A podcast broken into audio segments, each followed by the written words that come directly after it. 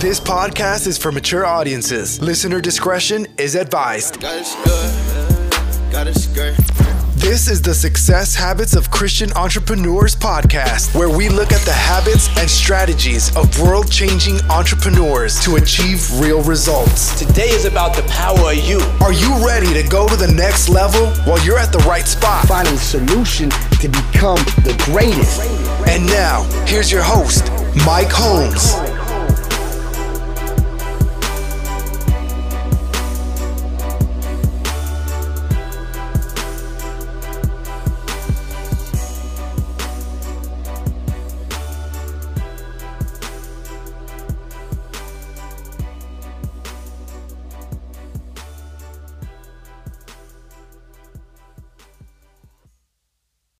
What's up? What's up? What's up? We are back on the Success Habits of Christian Entrepreneurs podcast. And today, I want to continue to delve into the fact that it's already yours and you already got it. The mistake that the majority of us make is that we are trying to get God to do something for us.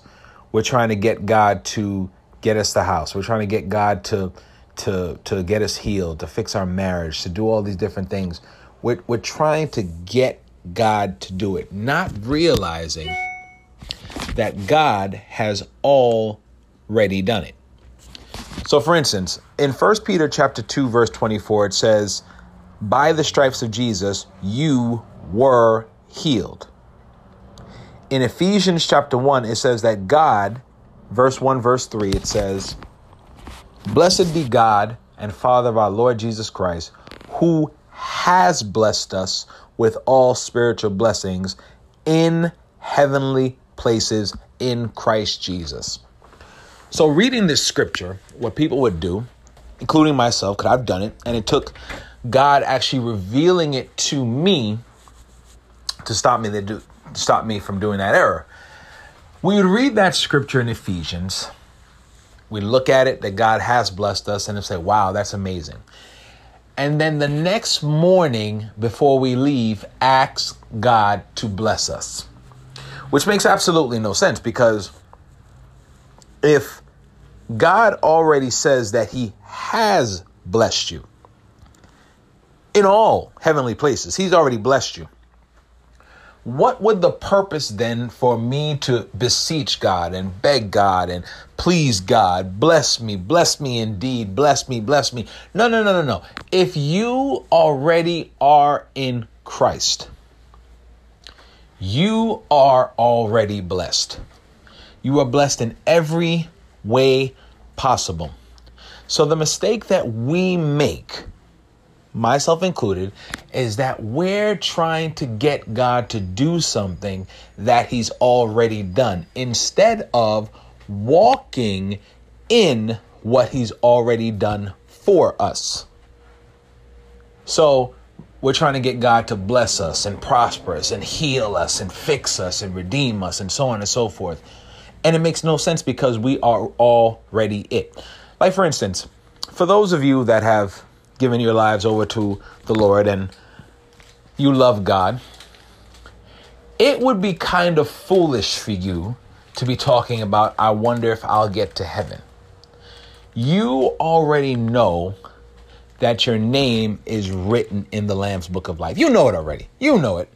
Like you you you haven't seen it, you haven't witnessed it, you haven't seen anything etched that says that is your name, but yet you know everything in you telling you that you are already blessed in all spiritual blessings.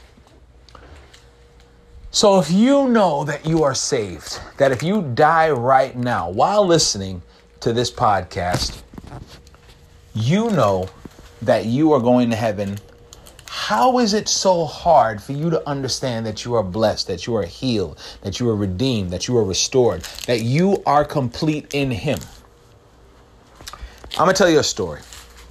So many years ago, I became an assistant manager, and I worked for Hertz Rent a Car. Hertz, as you know, went bankrupt, and um, their stock price well went is wildly fluctuating right now in the market. It, it's it's crazy what's going on, but I was a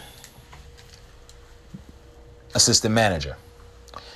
The store at the time was struggling seriously in sales, right? And I wanted to be the best assistant manager I could be. So, what I would do is that I would come there early. The place was atrocious, by the way. It was disgusting. So I I didn't have to be there till 7:30. Sometimes I'd get there by like 6:45 the first week at least. And I was cleaning up. I was cleaning the back rooms, clean everything just to make sure it was more it was, everything was neat, right? I mean everything. It was just filthy. It was disgusting. But our sales were still suffering because at the end of the day, they didn't call me there to be a cleaner. They called me there to be you know, fix the sales. So I was reading the scripture in Deuteronomy 28 in the Amplified where it said, The Lord will make you the head and not the tail, above only and not beneath. And at the time, we were second to last in terms of sales volume.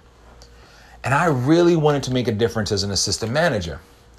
So I said, You know what, Lord, I want to give this over to you. So what I started to do, I started to believe God. So I would get to the job.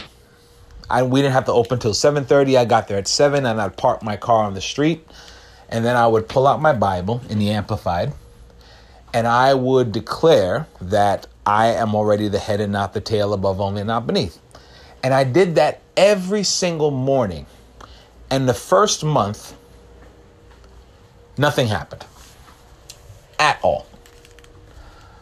But I was like, you know what? I'm going to stick to it. Even though I don't feel like nothing's happened, I feel like I'm making inroads. I feel like our sales are going to improve. So I kept doing that over and over again to the point that I'd gotten to the point that I believed that we were the head and not the tail.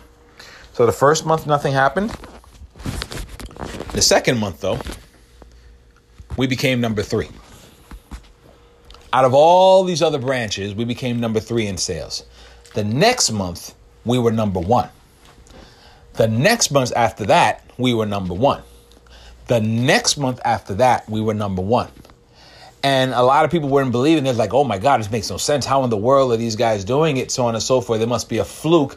And there was no way in the world that any branch could be number one in sales four times in a row. Three was unthinkable, four was just not happening.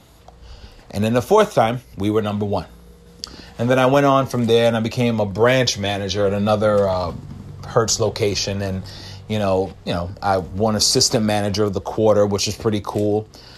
I'm saying all of this to say that it wasn't my talent, it wasn't my ability, it wasn't so much the people. It was because I appropriated what was already mine in Christ into the situation. I transferred it into the, the what was in the invisible into the visible and as a result, the visible changed to match the invisible. You, my friend, are already blessed. Do not let anybody tell you otherwise. But if you're enjoying this, listen, go to Amazon, go grab the book, Success Habits of Christian Millionaires and Billionaires. You will enjoy it. Amazon, Success Habits of Christian Millionaires and Billionaires. And I look forward to hearing from you later. Have a blessed one.